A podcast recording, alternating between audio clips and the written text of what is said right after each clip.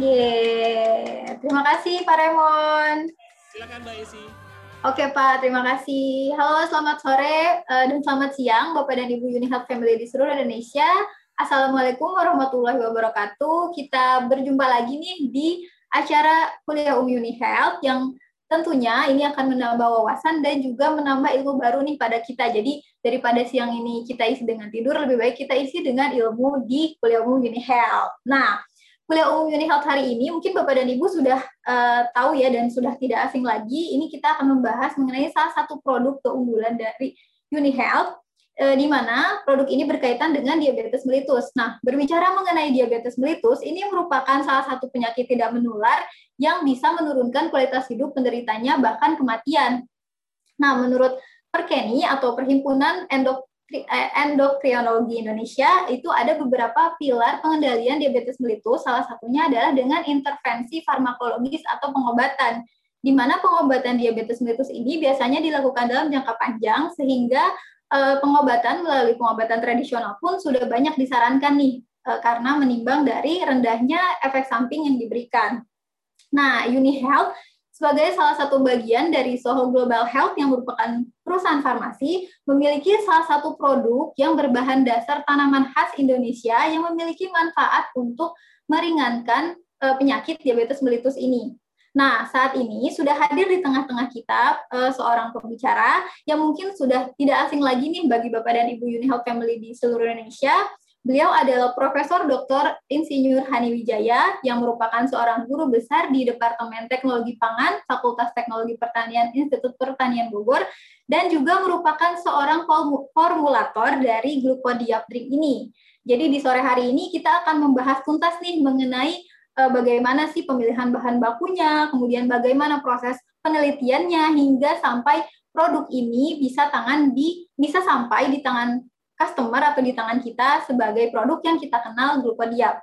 Nah, langsung saja kita panggilkan uh, Prof. Hani Wijaya. Halo, selamat siang Prof. Selamat siang Mbak Yesi. Apa kabar Prof? Oh, puji Tuhan, Alhamdulillah so far still healthy. Ya. Alhamdulillah di tengah pandemi ini kita harus bersyukur ya dok ya. Eh, bersyukur ya Prof ya, ya masih diberikan kesehatan ya Prof. Betul sekali, sungguh hmm. suatu karunia. Ya, ya. saya senang bisa ya. melihat ya. itu banyak wajah sehat-sehat di sini ya, luar biasa. Betul Prof. Jadi Prof ini sudah siap nih Prof untuk memaparkan materi mengenai uh, all about drink ini Prof ya saya akan coba sebisanya. Mudah-mudahan bisa memberikan tambahan buat teman-teman menggantikan tidurnya ya. Karena saya sendiri juga ngantuk terus terang. Ya tapi kalau bahasanya ketinggian kan ada Mbak Yesi ya. Mudah-mudahan jadi lebih nyambung begitu. Semangat. Ya semangat pagi baik. Ya. baik kalau gitu uh, dipersilakan kepada Prof. Hani untuk memaparkan materi presentasinya. Dipersilakan kepada Prof. Hani. Baik uh, terima kasih jadi tadi senang sekali sudah disapa dan uh, saya pikir sudah tidak ada lagi yang perlu mendengarkan karena saya sudah ngomong berapa kali ya.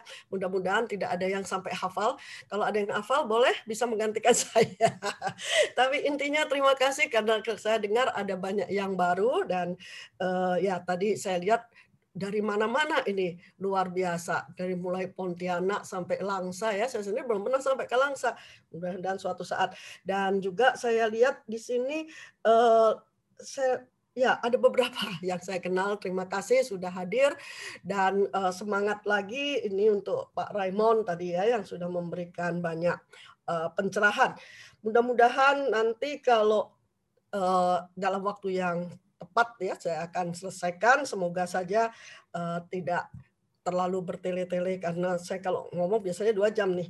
Ya langsung saya uh, bagi dulu saja ya ininya. Tapi sekali lagi uh, puji Tuhan alhamdulillah kita bisa berkumpul kembali dan kita bisa belajar bersama-sama. By the way, karena saya orang flavor, uh, jangan sungkan kalau misalnya nanti ada uh, pertanyaan, oh tapi ada moderator yang nanti saya dimarahi. Ya udahlah, nanti ikut moderator saja. karena saya biasa. Apa-apa, Prof, dipersilakan. Ya, kalau saya di mengajar biasanya saya katakan flavor yang terenak itu kalau fresh from the oven gitu. Jadi kalau ada pertanyaan uh, bisa ditanyakan. Tapi kalau masih bisa ditahan, ya nanti ada moderator yang akan bisa membantu supaya uh, pemaparannya 30 menit tepat. Enggak, nanti saya bikin alasan. Ya ada yang nanya kan jadi lama. Oke, baik. Aduh, sayang saya nggak bisa ini ya, nggak bisa share screen. Kayaknya saya masih di, di disable. Bisa minta tolong? Sudah bisa kan sekarang, Prof? Ya, sekarang kelihatannya sudah bisa. Baik, Prof. Ya, semoga betul adanya. Oke, jadi uh, saya akan coba kembali lagi untuk uh, ya bercerita. Mohon maaf ini selalu harus tampil dulu karena sering suka lupa kalau tidak ditampilkan ya. Jadi saya tadi sudah disampaikan saya adalah dosen di uh, Fakultas Teknologi Pertanian, Departemen Ilmu dan Teknologi Pangan. Tapi kenapa saya akan bicara banyak tentang glukodrink? Karena memang bidang saya di pangan fungsional dan saya banyak aktif di uh, lab ya laboratorium pusat unggulan sebetulnya pusat unggulan uh, biofarmaka yang uh, banyak sekali bekerja dengan kali selain uh, ya seperti yang kita ketahui pangan sekarang tidak hanya sekedar untuk membuat kita kenyang, memenuhi gizi standar ya dan membuat kita bahagia karena nikmat. Tapi juga semua sudah paham eh, yang sering dikatakan bahwa pangan itu akan menentukan eh, ya kualitas hidup kita, terutama dari sisi kebugaran tubuh dan kesehatan ya. Jadi itu uh, prinsip awal kenapa saya memformulakan yang satu ini. Jadi uh, saya akan coba ya uh, melaju kembali. Tadi sudah disampaikan, saya akan lebih banyak bicara tentang gluko uh, diabdrik. Ya, jadi ini uh, mudah-mudahan saya tidak salah tidak salah paparan ya Mbak Desi ya. Uh, sudah betulkah? Karena beberapa kali diganti. Sudah Prof. Ya takut salah. Ya baik. Jadi uh, kelihatannya serem juga judulnya, tapi tidak. Ini hanya sekedar uh, kita share dari apa yang saya tahu, apa yang saya lakukan, dan uh, apa yang saya dapatkan. Tadi sudah disampaikan oleh uh, Mbak Yesi bahwa kita itu sebenarnya sangat berbahagia ya karena kita uh, tinggal di daerah Katulistiwa yang tidak pernah berhenti mendapatkan limpahan sinar matahari, curahan hujan yang cukup, tidak ada cuaca ekstrim, temperaturnya ya. Jadi memang eh, kita merupakan wahana kehidupan semua makhluk hidup ya yang paling ideal. Dan tidak heran kalau kita punya banyak sekali tanaman ya, baik itu tanaman untuk pangan maupun tanaman-tanaman yang eh, berkhasiat sebagai obat.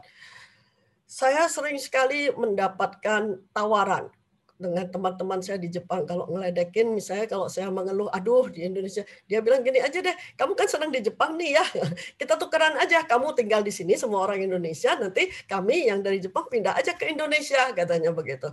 Jadi begitu menariknya ya sebetulnya kita saja tidak tahu menghargai. Kemudian yang paling menyedihkan adalah kita tuh sama sekali belum pernah mempergunakan warisan kita yang luar biasa baik dari sisi sumber daya alam maupun dari kearifan lokal untuk bisa memperbaiki kualitas hidup kita ya. Dan beruntunglah akhir-akhir ini dengan adanya berbagai atau orang musibah tapi mungkin juga selalu Tuhan memberikan di balik musibah selalu ada yang namanya hikmah di situ ya. Dengan adanya COVID-19 kita mulai banyak memahami uh, betapa uh, memungkinkan buat kita untuk tadi ya eh, mencari sumber daya alam kita dan kearifan lokal kita untuk membantu kita survive. Dan sudah dibuktikan ya sudah dibuktikan eh, banyak orang juga heran ya kenapa orang-orang Indonesia walaupun dengan ya banyak masalah selonongan dan selarutnya ya mungkin kalau di negara maju katanya penduduknya bisa habis tuh kalau gayanya seperti itu ya. Tapi kita ya masih uh, alhamdulillah puji Tuhan sekali lagi masih survive lah sampai sekarang sampai hari ini. Itu mungkin karena kita tanpa sadar sudah mempunyai uh, warisan yang luar biasa ya dari sisi kemampuan kita untuk mempertahankan kebugaran tubuh. Nah, salah satu yang uh, menjadi sorotan saya pada hari ini adalah uh, jamu ya. Saya memang lahir di Jawa Tengah di Semarang, cuman memang dari kecil tidak pernah akrab dengan jamu ya. Walaupun semua orang mengatakan bahwa uh, jamu ini uh, merupakan warisan budaya yang sangat luar biasa.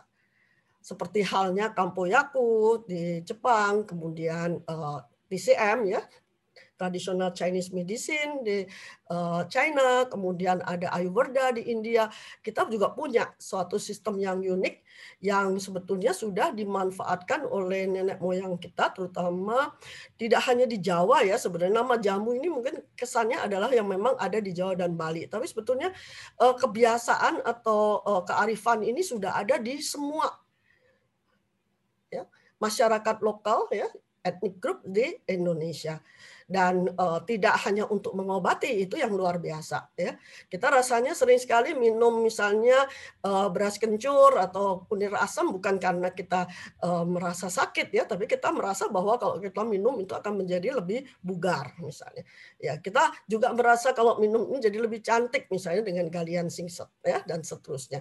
Dan misalnya untuk penyakit orang tua nih kalau udah pegal-pegal gitu ya minum jamu rematik misalnya itu bisa jadi lebih sehat. Nah, itu kalau itu untuk mengobati. Tapi intinya kita menggunakan keduanya tidak hanya untuk mengobati tetapi juga menjaga kebugaran.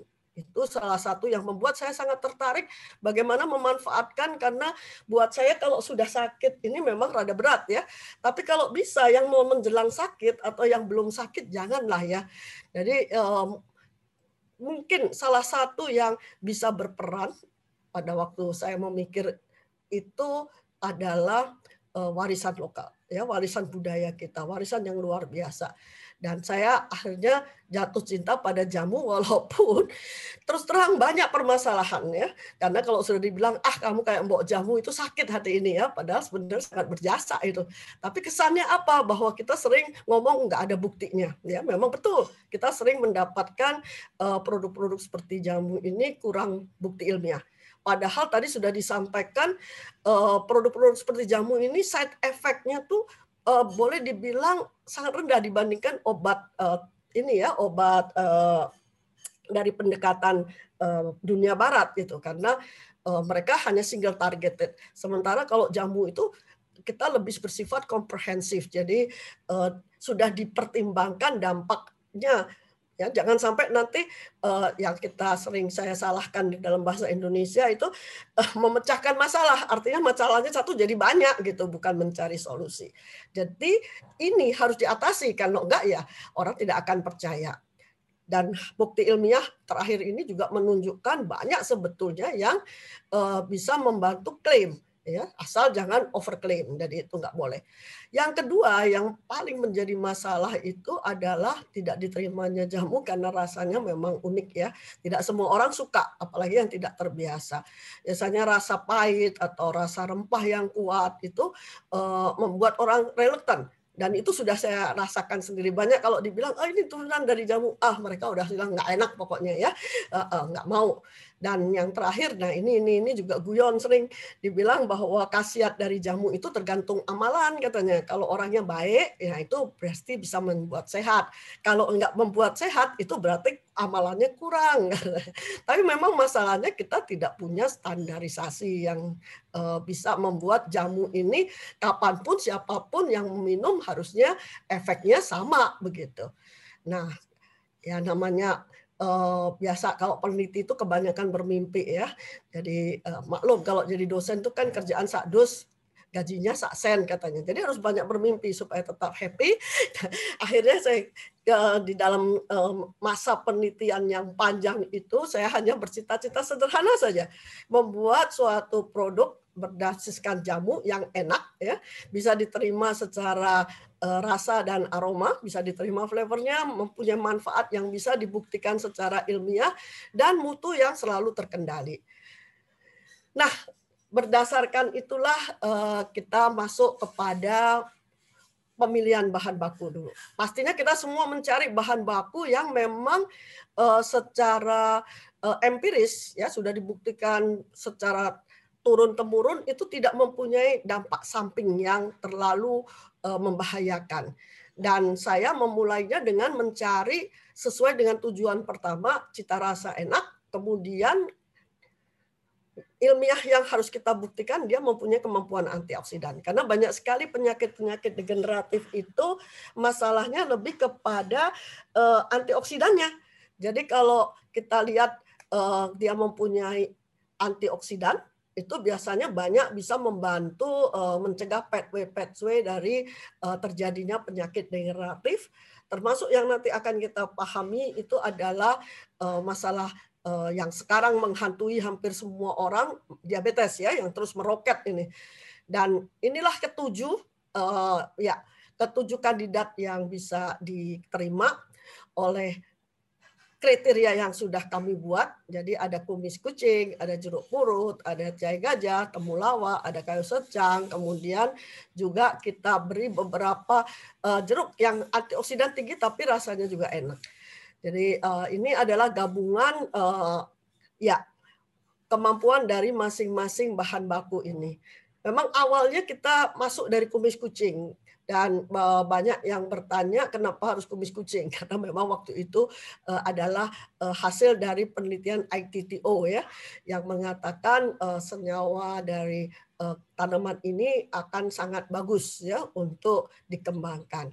Nah, berdasarkan hasil pengujian pertama, kita memang fokus pada antioksidan formula yang kita buat itu mempunyai kemampuan antioksidan yang cukup tinggi ya dibandingkan dengan eh, jamu-jamu yang ada atau minuman-minuman yang uh, dianggap atau bisa diklaim sebagai antioksidan tinggi. Thanks God ya.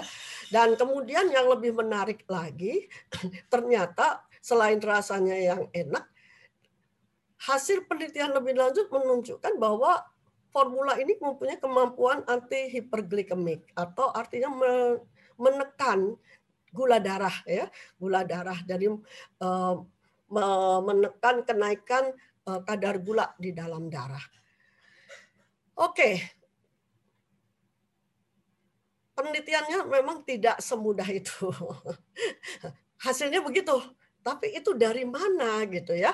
Jadi kita mulai dulu nih supaya nanti uh, kalau Bapak Ibu cerita kenapa kok harus profesor ya meneliti ombok jamu aja bisa gitu ya. Nah, tapi dengan kriteria yang tiga ini nih ternyata profesor pun butuh lama ya teman-teman.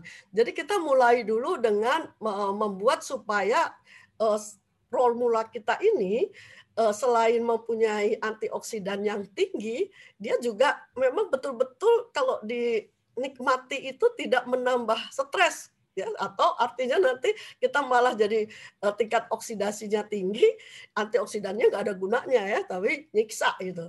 Jadi kita mulai dengan pendekatan cita rasa dulu ya. Kita coba dengan misalnya tadi uh, pertama kita Oh ya, sorry. Sebelum cita rasa kita bicara dulu dengan uh, menjajaki mutu tadi ya. Jadi uh, bagaimana kita supaya mutunya tetap stabil. Jadi kita pastikan bahwa uh, bahan baku tidak langsung simplisia.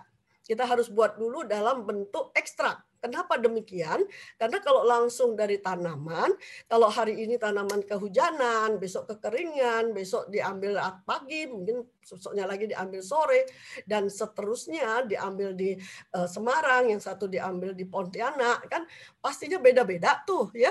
Dan itu yang menyebabkan eh, menyebabkan kenapa jamu itu sering seperti yang tadi dikatakan tergantung amalan gitu. Ya, jadi mutu utama ini harus hadir. Jadi kita buat dulu supaya supaya bisa dikendalikan harus dalam bentuk larutan ya. Nah, kemudian setelah itu larutan ini masing-masing berapa banyak yang bisa dimasukkan ke dalam produk ini. Jadi kalau kita lihat di sini eh, kita mulai dengan pendekatan bantuan eh, artificial intelligence alias pakai komputer nih biar nggak usah coba satu-satu dan eh, tidak capek hasilnya komputer tidak bisa diajak korupsi ya jadi harus apa adanya. Tapi kita yang tetap harus mengendalikan. Jadi kita mulai dengan mencari kira-kira dari setiap komponen ini itu uh, mana saja yang uh, tadi ya jadi kalau jawati ekstrak misalnya oke okay, itu nggak ada rasanya. Jadi bolehlah sampai 60 ya. Ginger tea oh ini enak ya. Jadi kita boleh kasih sampai 68 orang masih senang. Dan tentu saja eh, batas bawahnya juga boleh lebih atas. Artinya eh, minimal di dalam minuman tuh harus ada 15%.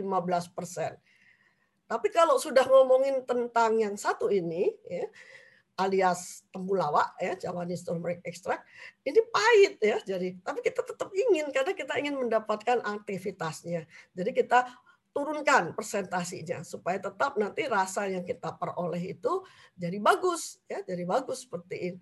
Jadi nanti uh, dengan menggunakan desain expert ya kita coba uh, melihat formulasi apa saja. Dengan desain ekspor itu kita bisa mencoba-coba sampai ratusan ya teman-teman. Uh, bapak ibu maksud bukan teman-teman. Biasanya ngomong dengan uh, rekan sejawat. Jadi uh, bapak ibu saudara jadi ini uh, bisa membantu kita mempersedikit sampel ya jadi kita menggunakan pendekatan multivariat ya dan inilah yang diperoleh dari desain ekspor tadi uh, komposisinya seperti apa Ya, memang kita ambil tiga yang tertinggi. Kenapa? Karena uh, saya sendiri juga waktu ini, waktu awal-awal ini itu tidak paham.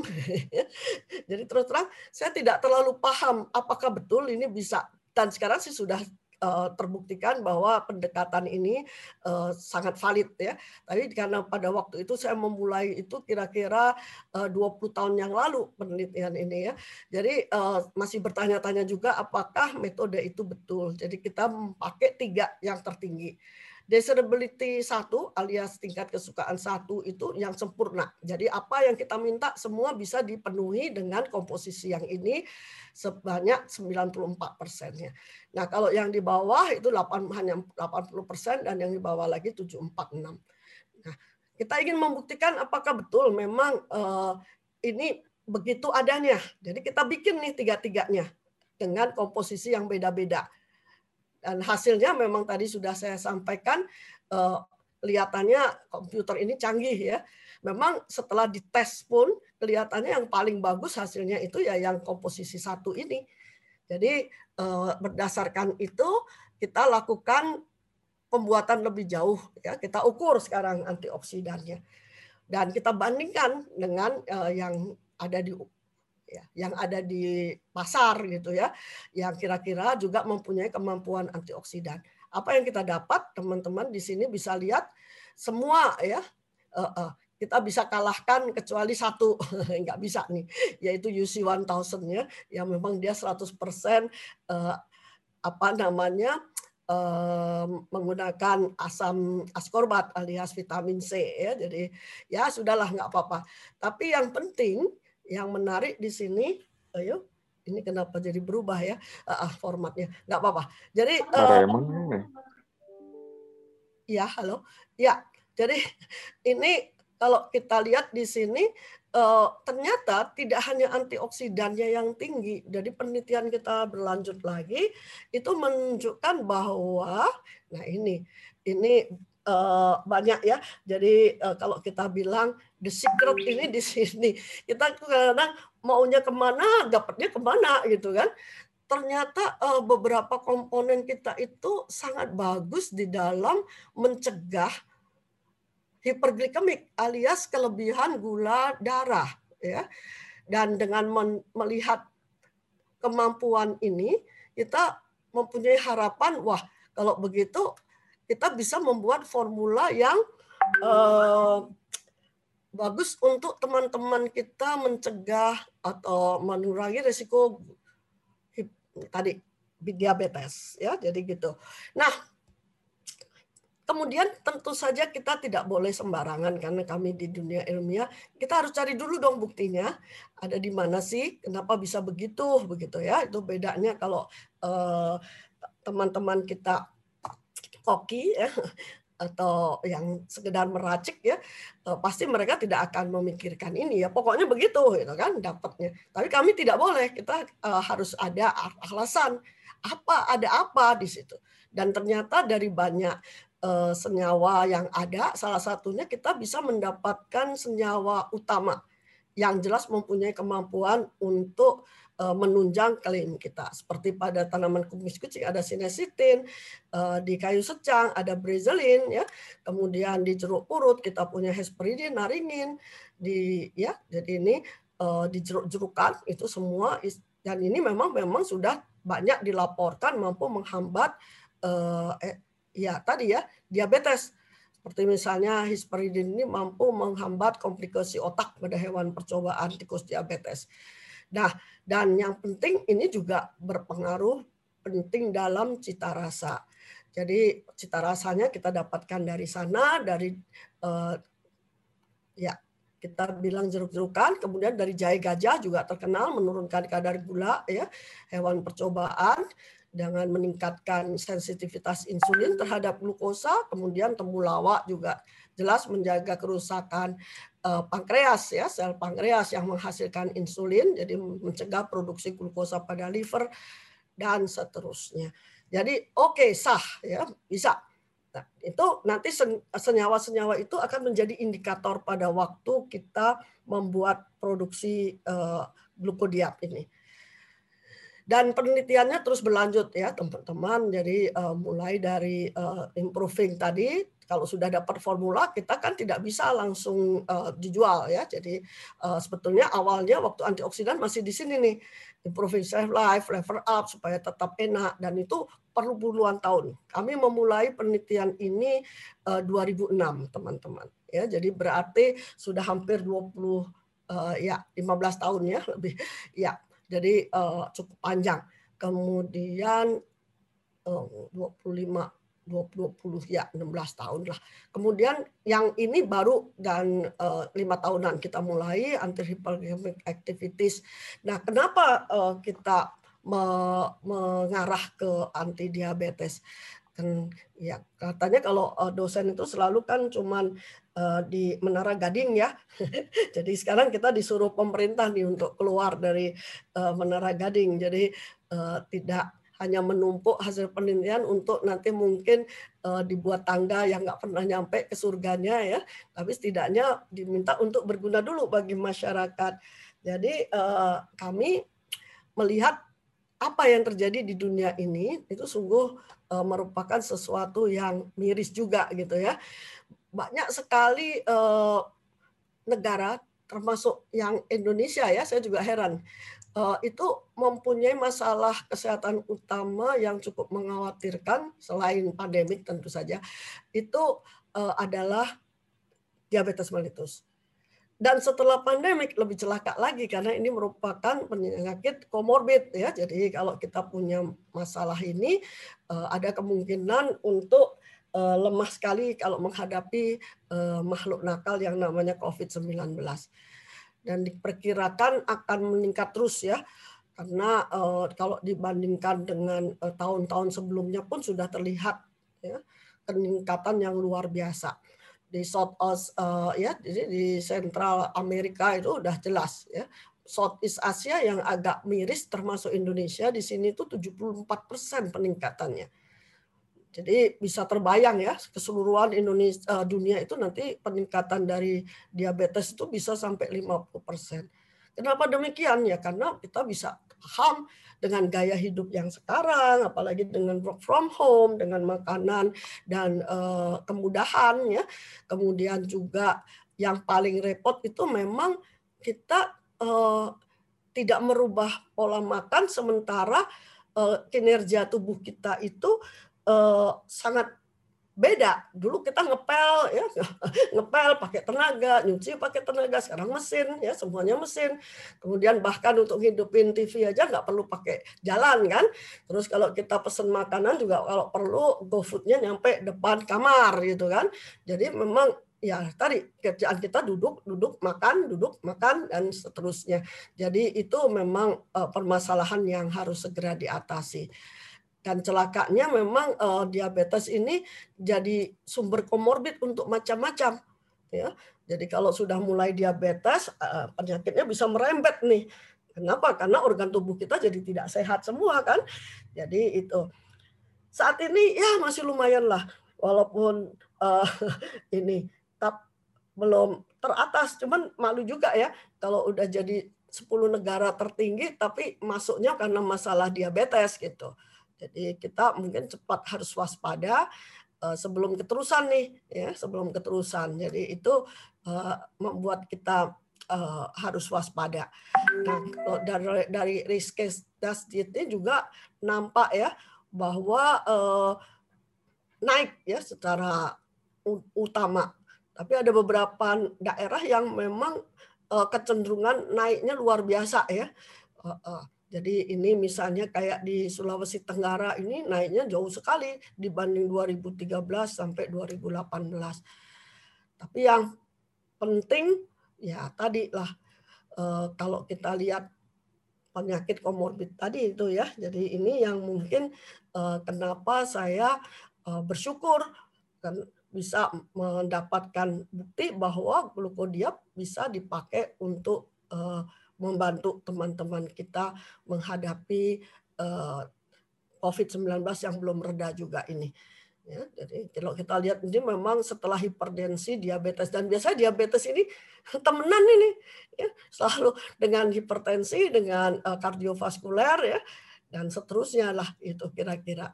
Mudah-mudahan sih uh, ya kalau kita eh, hati-hati, ya, kita tidak akan ikut ke sini ya. Jadi meta analisis menunjukkan penyakit penyerta hipertensi, diabetes, COPD dan seterusnya itu meningkatkan risiko COVID-19.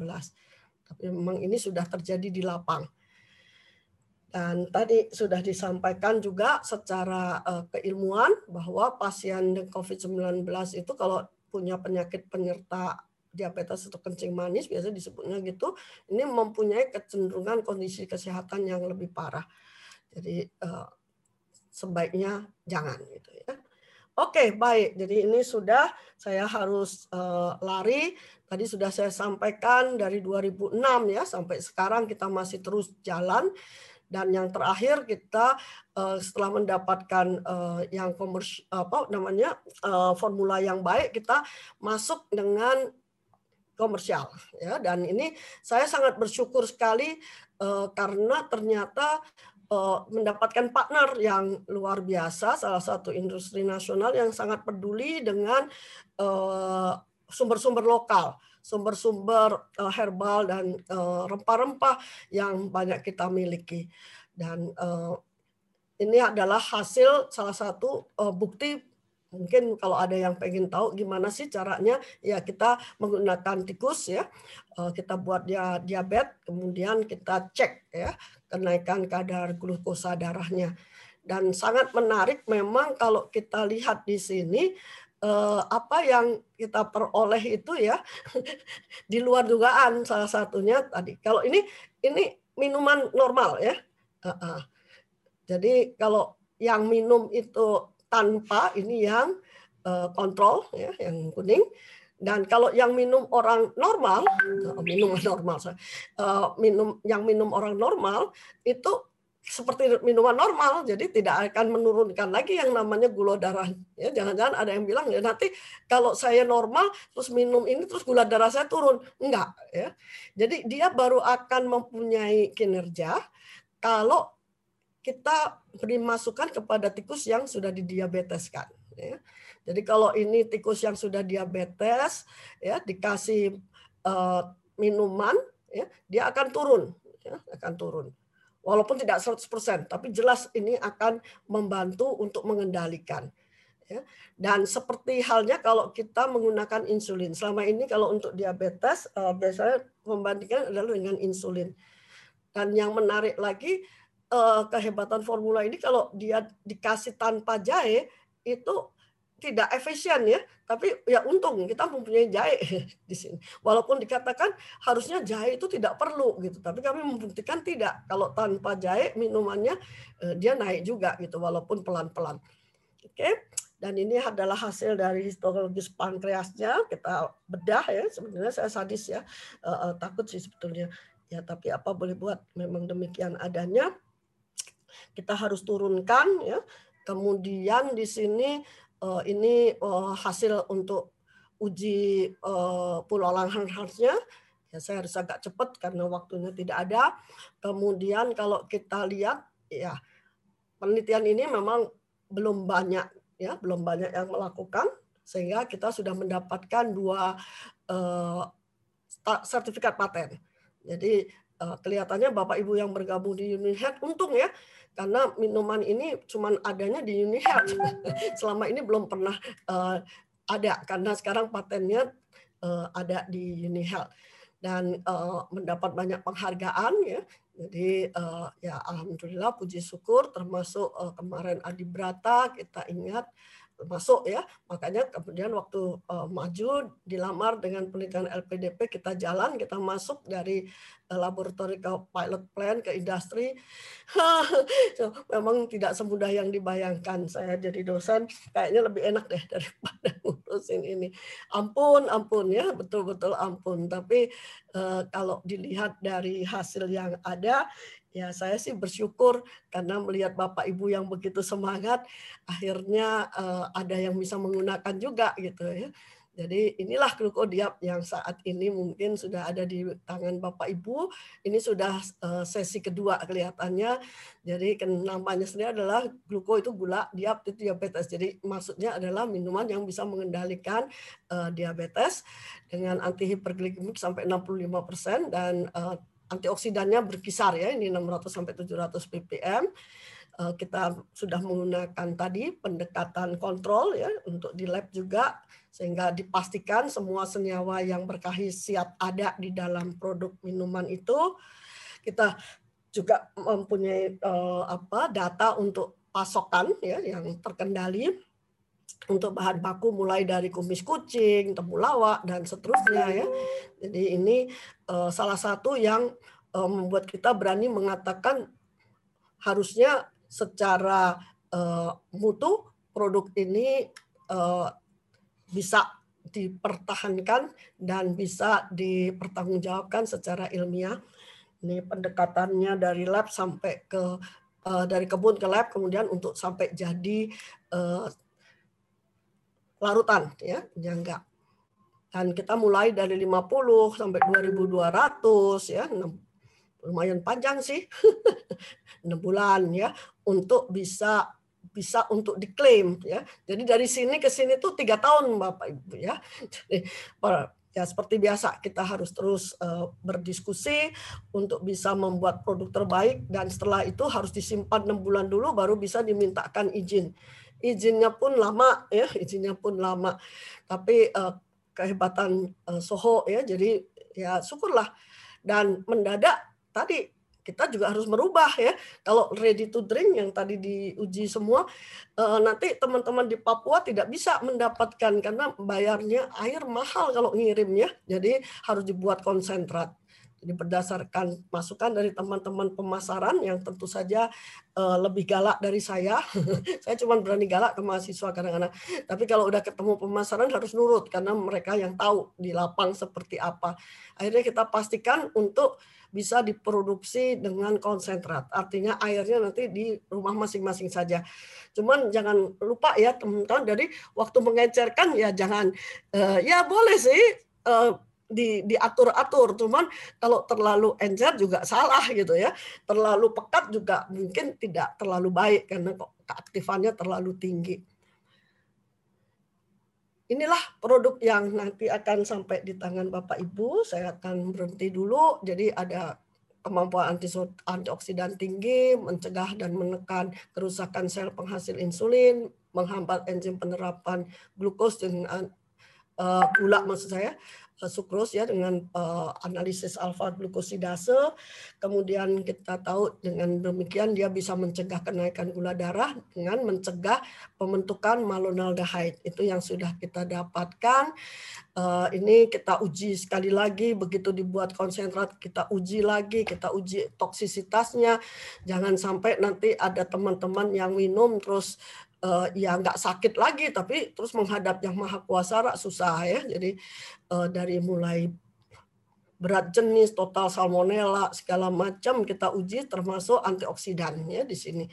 Jadi mudah-mudahan sih uh, memang syaratnya cuma 200 tapi kami kemarin bisa sampai ya terutama yang batch kedua ini tinggi ya antioksidannya glukosidasenya bisa juga sampai 30 40 kemarin yang terakhir kedua. Jadi syukurlah dari uji penerimaan juga uh, sangat bagus ya. Ini kita coba beberapa kali di pameran misalnya uh, semua sih baik-baik saja ya. Walaupun awalnya bisa terbayang nih, bingungnya si ibu, aduh ini uh, ya. Tapi yang paling senang saya bisa memaksa ibu kita, Profesor Mari, ini beliau adalah eh, presiden waktu itu masih UFOS ya. Beliau pernah sekali saya ajak minum jamu dan sampai saat itu dia tidak mau lagi.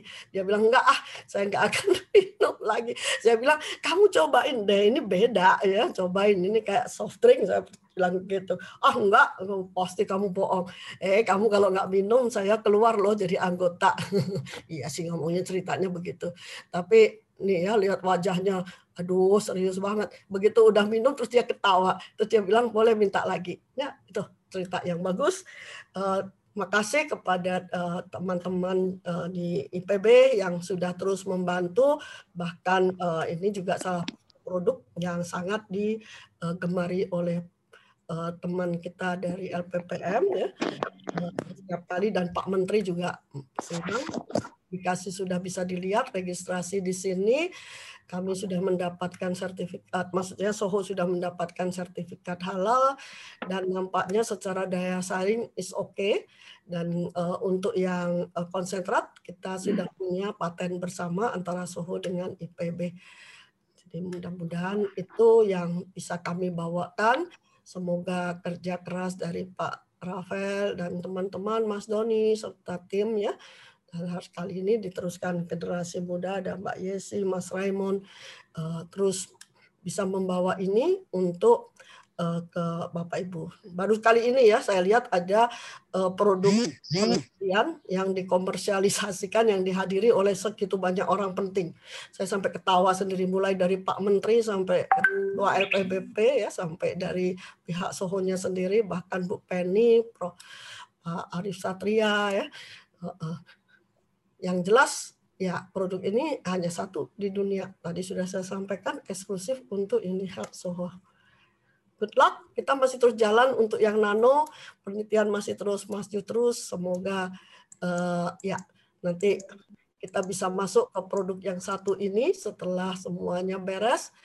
Dan bahkan uh, hasil penelitian terakhir sudah bisa diterima dunia uh, ilmiah karena sudah bisa masuk akan diterbitkan di uh, ya jurnal Q1 ya di Hayati. Kemudian uh, ya hasil pengukuran untuk aktivitas uh, batch 2 luar biasa ya cukup bagus sangat bagus dan ini yang saya dapatkan sendiri dari teman saya berantem nih bolak-balik dia bilang ah enggak ah saya enggak mau katanya uh, uh, sampai akhirnya saya kirimin karena saya dapat dari uh, dari Unihealth 2, saya kasih satu, kamu cobain deh. Kalau nggak enak, saya boleh kamu marahin lagi ya. Tapi ternyata setelah diminum katanya enak, seger dan Terima kasih sudah mau mendengarkan sedikit rahasia bahwa di balik satu botol yang kelihatannya gelap gelap gulita ini penuh dengan cerita memang gelap gulita tidak mudah untuk mengembangkan. Banyak sekali tantangan. Tadi Sita cerita semua yang uh, bahagianya berdarah-darah oke okay? jam kerja baik ini para kontributornya ya puluhan mahasiswa, puluhan dosen yang terlibat, puluhan peneliti dan eh, teman-teman uh, di lab. Kelihatannya kita sudah siap untuk membawa ini ke dunia. Ya. Jadi ini mahasiswa saya di Polandia, mereka sangat berharap mencoba glukodia petanya. Saya kembalikan dulu ke Mbak Yesi, mohon maaf kalau ada kata-kata yang salah, tapi saya belum tutup karena kita masih ada di tanya jawab. Silakan. Baik, terima kasih Prof. Hani untuk pemaparannya. Wah, luar biasa ini perjalanan yang sangat panjang dan sekarang kita sudah tahu nih apa sih rahasianya uh, produk glukodiep ini bisa menurunkan uh, gula darah atau anti hiperglikemik. Nah, ternyata itu sangat uh, perjalanannya sangat panjang ya, Prof. Mulai dari apa pemilihan dari bahan baku, kemudian uh, apa namanya trial di software, kemudian baru juga di trial di uh, skala lab, sampai akhirnya bisa uh, terbentuklah atau terciptalah produk glukodiapring yang saat ini sudah bisa dinikmati oleh Bapak dan Ibu hasil dari penelitian panjang Prof. Hani dan uh, teman-temannya. Nah, oke, okay, jadi uh, itu tadi pemaparan terkait dengan uh, glukodiapring. Nah, untuk Bapak dan Ibu yang memiliki pertanyaan seputar produk glukodiapring, nah ini adalah waktu yang tepat nih Bapak dan Ibu untuk menanyakan langsung kepada formulatornya yaitu Prof. Hani jadi untuk setiap pertanyaan seperti biasa bisa langsung uh, Bapak Ibu sampaikan melalui kolom chat. Nanti akan saya bacakan untuk nanti dijawab oleh Prof. Hani. Uh, jadi kita langsung saja ya Prof masuk ke sesi tanya jawab. Nah ini ada sudah ada pertanyaan yang masuk Prof. Saya bacakan terlebih dahulu. Pertanyaannya dari Ibu Yulita Panggalo. Siang Prof, kalau untuk yang gula darah normal minumnya berapa kali dok dan manfaat apa yang dan manfaat apa yang konsumsi glukodiap? Terima kasih Prof. Silakan Prof.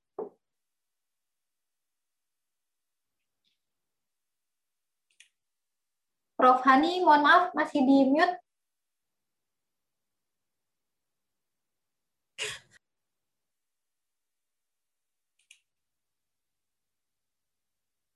Ya. Nah, oke okay, Prof. Silakan ya. Prof. Ya, tadi karena katanya disuruh mute, jadi saya mute. Ternyata salah ya, itu prof yang lain. Oke, okay. eh, nampaknya uh, ya pertanyaan yang bagus ya. Jadi ini memang uh, sering sekali uh, orang bertanya yang kali ini, ini pertanyaan baru yang kemarin kalau misalnya orang normal minum ini gula darahnya turun nggak gitu kan? Tapi penelitian kita sudah menunjukkan memang tidak tidak akan turun lagi. Jadi ya kegunaannya jadi apa? Ya berarti bisa membantu tidak menaikkan gula darah gitu kan. Karena dia tetap akan dijaga. Jadi itu keuntungannya. Jadi sebenarnya minuman ini adalah awalnya secara jujur saya katakan saya mengembangkan ini adalah untuk membantu teman-teman kita yang sehat menjaga supaya tidak menjadi prediabetes atau menjadi diabetes. Ternyata hasilnya dia juga bisa menurunkan gula darah yang luar biasa yaitu uh, sampai 30% ya. Jadi uh, yang sudah diabetes maupun yang pre-diabetes juga bisa mendapatkan keuntungan. Nah, karena kalau normal beruntunglah. Tapi tolong dijaga ya. Jadi kalau dengan minuman ini diharapkan gula darahnya akan tetap uh, normal karena memang banyak senyawa-senyawa yang bisa membantu Eh, masukan-masukan dari Bapak Ibu, uh, maksud saya ke Mbak Yulita dalam hal ini ya, yang misalnya mengandung banyak gula nih. Ya, jadi itu akan lebih cepat untuk diturunkan pada saat sesaat gitu kira-kira. Kira-kira terus kalau berapa kali? Waduh, itu pertanyaan yang susah. Karena kalau untuk orang sehat sih berapapun harusnya baik-baik saja, tapi selalu saya katakan air putih pun yang katanya sehat kalau diminum 5 liter sehari mati loh kita. Jadi di ya normal saja seperti kalau kita uh, minum minuman ringan ya mungkin ya uh, apa ya? Saya juga nggak punya dosis sih. Tapi kalau saya minum sih biasanya kalau minuman ringan ya paling sehari dua kali ya. Uh, uh, kalau saya suka. Dan mudah-mudahan itu bisa menjawab ya. Setelah saya nggak tahu tuh, saya belum pernah tahu supaya karena ini bukan obat, jadi tidak targeted, kita preventif sifatnya, jadi bukan uh, kuratif kalau untuk yang sehat. Sehingga ya kami belum pernah melihat sampai sejauh mana kalau minumnya banyak dampaknya seperti apa. Tapi kalau dari yang normal saya tahu ya kembung aja kebanyakan air ya. Sementara itu dulu Mbak Yesi. Ya. Baik, jadi kalau untuk orang normal ini bantu menstabilkan gula darah ya Prof ya, agar tidak naik gitu ya Prof? Iya, betul. Jadi gunanya lebih kepada minuman fungsional. Ya. Baik, terima kasih Prof Hani atas uh, jawabannya. Uh, semoga membantu dan menjawab Ibu Yulita untuk pertanyaannya. Ya. Lalu ada pertanyaan berikutnya Prof dari Bapak Nurzaman Putra. Siang Prof, glukodiap bagus untuk diabetes tipe apa? Terima kasih Prof. Oke, terima kasih. Prof. Iya. Oke, saya langsung jawab ya Mbak Yesi ya. Sorry. Ya, silakan Prof. Baik, terima kasih. Jadi uh, pertanyaan yang bagus ya, berarti sudah tahu bahwa diabetes itu ada beberapa tipe, tapi yang paling banyak tipe 1 dan tipe 2. untuk yang satu ini ini karena bukan untuk memperbaiki uh, produksi enzim tapi lebih membantu ya dalam hal ini uh, kerja dari uh, ya kerja dari uh, tubuh kita untuk mengatasi peningkatan gula yang mendadak. Jadi ini masuk tipe 2 ya, tipe 2. Jadi bukan yang tipe 1. Kalau kerusakannya pada uh, itu.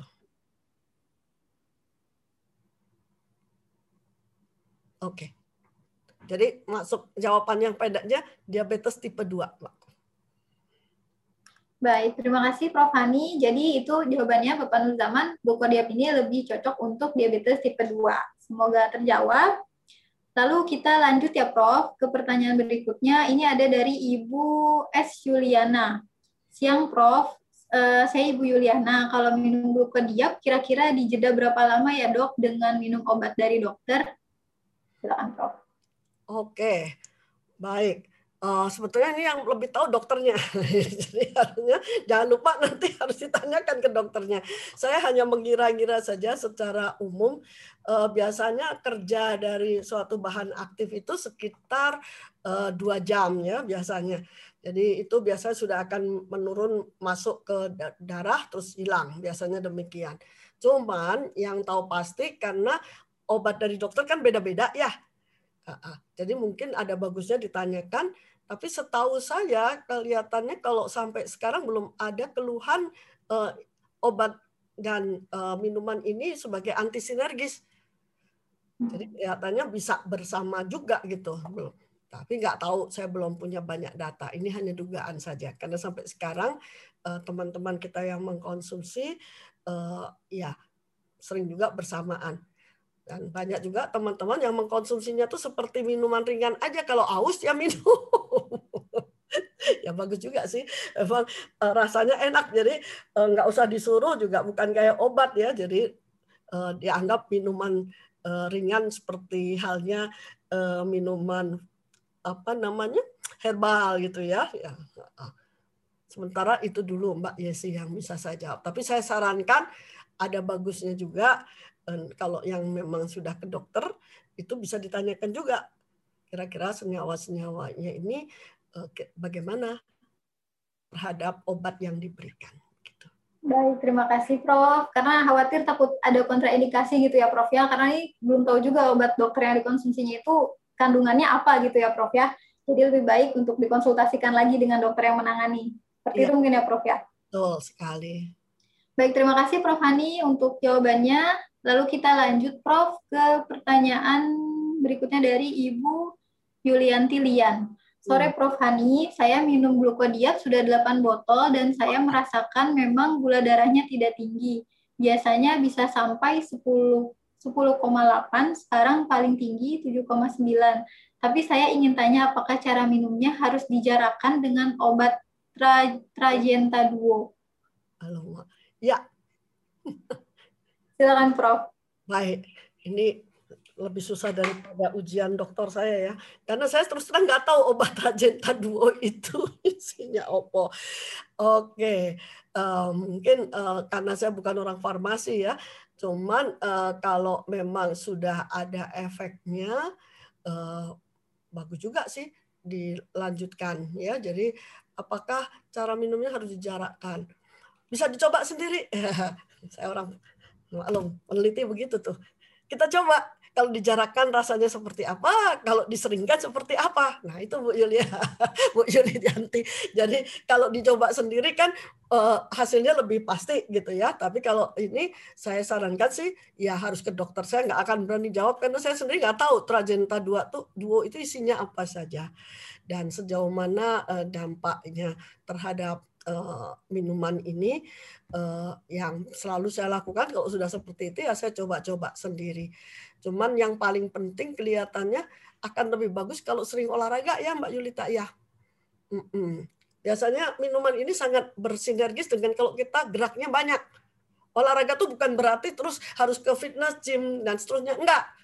Kalau selama ini uh, nyapunya pakai ya pakai alat sekarang nyapunya pakai sapu lidi soalnya bukan sapu biasa nggak apa-apa. Tapi yang jangan pakai uh, apa tuh? Ada ya yang robot itu yang muter-muter sendiri. Aduh saya lupa namanya. Iya jadi sapu jangan yang pakai mekanis ya jangan pakai yang listrik. Nyapu. Kemudian kalau misalnya ini ya eh, biasakan gerak ya gerak jadi diabetes itu butuh sekali gerak kita kebiasaan kalau udah duduk diem apalagi kalau udah di depan TV ditemenin popcorn terus nonton bola tiga jam nggak gerak oh itu pasti gula darahnya twing gitu ya langsung naik. Jadi uh, begitu. Kayaknya banyak lagi. Jadi saya harus stop dulu. Ya Mbak Yulita, saya uh, sarankan sih Mbak Yulianti ya. Iya, tolong dicoba sendiri untuk uh, melihat kira-kira jaraknya seperti apa gitu ya. Syukur-syukur nanti hasilnya kalau ada lapor ya. Nanti bisa saya bikinin skripsi. Eh salah, tesis. Ya. Atau mungkin kita bisa uh, kerjasama untuk penelitian. Baik, terima kasih Mbak Yesi. Ya. Baik, terima kasih Prof. Jadi walaupun sudah minum ini tetap harus dibarengi dengan pola hidup sehat ya Prof ya, tentunya dengan cara mengatur pola aktivitas. Jadi harus tetap ada gerak ya Prof, biar uh, gula darahnya ener energinya tersalurkan gitu ya Prof ya. Baik, terima kasih Prof Hani. Kita lanjut ya Prof ya ke pertanyaan berikutnya. Ini dari uh, Bapak atau Ibu Rabaya. Ya. Assalamualaikum Prof. Selain obat diminum, adalah produknya Prof buat ditabur atau ditetes pada pasien DM dengan luka. Mungkin maksudnya apakah ada produk lain yang oh. uh, dioles atau ditabur pada pasien diabetes? Oke. Okay. Silakan Prof. Baik, untuk Mbak Yesi. Tadi saya pikir obatnya mau ditabur, apa dioles. Waduh, jangan. itu nanti uh, mikrobanya tambah bahagia itu ya. Uh, uh, karena ini uh, apa namanya uh, airnya tinggi juga ya. Jadi uh, saya tidak, saya bukan ini, saya seorang teknologi pangan. Uh, jadi saya bukan seorang farmasi. Jadi saya tidak mengembangkan obat-obat uh, untuk uh, diabetes secara khusus, tapi saya banyak mengembangkan minuman-minuman fungsional yang bisa uh, menurunkan diabetes. Walaupun sekarang masih banyak yang dalam penelitian sih belum ada ya nanti kalau ada pasti saya kasih ke UniHealth ke uh, untuk diproduksi lagi ya. Sekarang masih belum ya. Saya yang masih sekarang saya kerjakan lebih banyak ke uh, anti covid ajuput candy iya. Permen kayu putih. Terima kasih. Baik, jadi itu uh, jawabannya ya Pak. Jadi untuk sementara ini belum ada untuk produk yang dioles atau ditetes pada luka pasien diabetes. Iya. Semoga uh, terjawab dan membantu. Uh, lalu kita lanjut ke pertanyaan berikutnya, Prof ya. Silakan. Ini dari Pak Mahfudin. Ya. Apakah glukodiap drink cocok atau bisa dikonsumsi oleh pasien yang cuci darah Prof karena komplikasi diabetesnya sudah menyebabkan gagal ginjal? Terima kasih sebelumnya Prof. Silakan Prof. Bagus sekali pertanyaannya. Ya, saya bukan dokter tapi secara teori saya katakan iya, permasalahan terberat dari uh, pasien yang dengan gula darah tinggi itu kan uh, kental ya. Uh, uh, sementara kerja dari uh, sebetulnya kerja dari ginjal itu kan menyaring. Jadi kita bisa lihat sendiri kalau kita menyaring sesuatu yang kental itu bisa mampet itu kan yang namanya saringan. Jadi mungkin bagus juga kalau bisa gula darahnya juga diturunkan sehingga nanti kerja dari ginjal tidak terlalu capek begitu. Dengan demikian mungkin eh, tadi ya kalau di, memang pasien itu cuci darah mungkin tidak ada salahnya juga menurunkan eh, gula darah tadi termasuk dengan bantuan glukodiap semoga saja bisa ya. Jadi tapi yang jelas intinya sebisa mungkin gula darah harus diturunkan kalau kita punya masalah ginjal. Baik.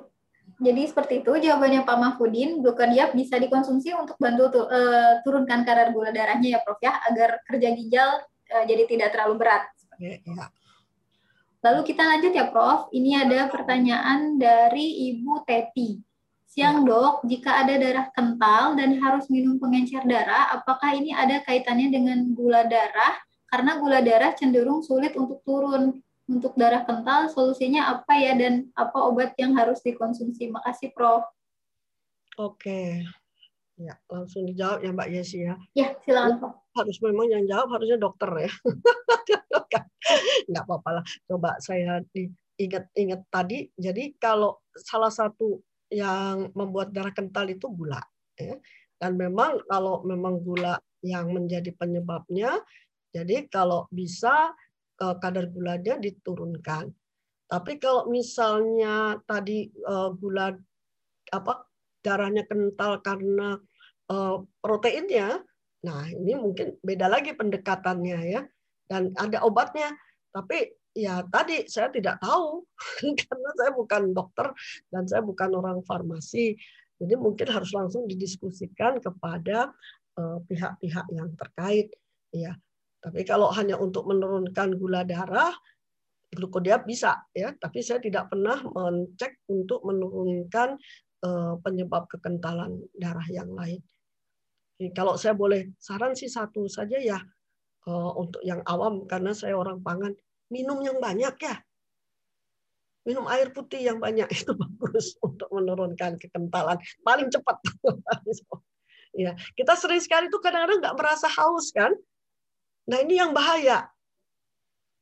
Tapi tubuh kita ya itu kekurangan air terutama untuk yang manula cepat sekali turun itu darah eh, apa namanya air pada eh, darah kita. Jadi jangan lupa untuk minum air secukupnya. Syukur-syukur minum air tambah glukodiap kan enak. Anggap aja sirup gitu. Ya, tapi yang jelas saya nggak bisa jawab untuk yang obatnya apa. Nanti salah, saya nggak ngerti betul. Baik, Prof. Terima kasih untuk jawabannya dan Ibu Teti semoga terbantu atau terjawab dari pertanyaannya. Nah, ini eh, sepertinya pertanyaan terakhir nih, Prof. Ya di kolom chat sudah tidak ada pertanyaan lagi. Uh, Oke, okay, mungkin uh, sudah cukup untuk sesi tanya jawabnya dan terima kasih kepada Prof. Hani yang sudah meluangkan waktunya untuk berbagi ilmu dan juga sharing dan memberikan informasi kepada kami di UniHealth uh, mengenai asal usul atau histori dari uh, terciptanya glucodiapdrink ini. Dan semoga kita semua sehat selalu Uh, Prof Hani juga seperti itu dan jangan bosan untuk kami undang untuk berbagi ilmu lagi di UniHealth Family. Nah, selebihnya saya kembalikan ke Pak Remon. Ya, terima kasih Bapak Ibu semuanya untuk pertanyaan-pertanyaannya dan kalau masih ada yang ingin ditanyakan silahkan. Kemudian ya kalau tadi sudah disampaikan kalau ada yang salah mohon dimaafkan. Assalamualaikum warahmatullahi wabarakatuh. Terima kasih.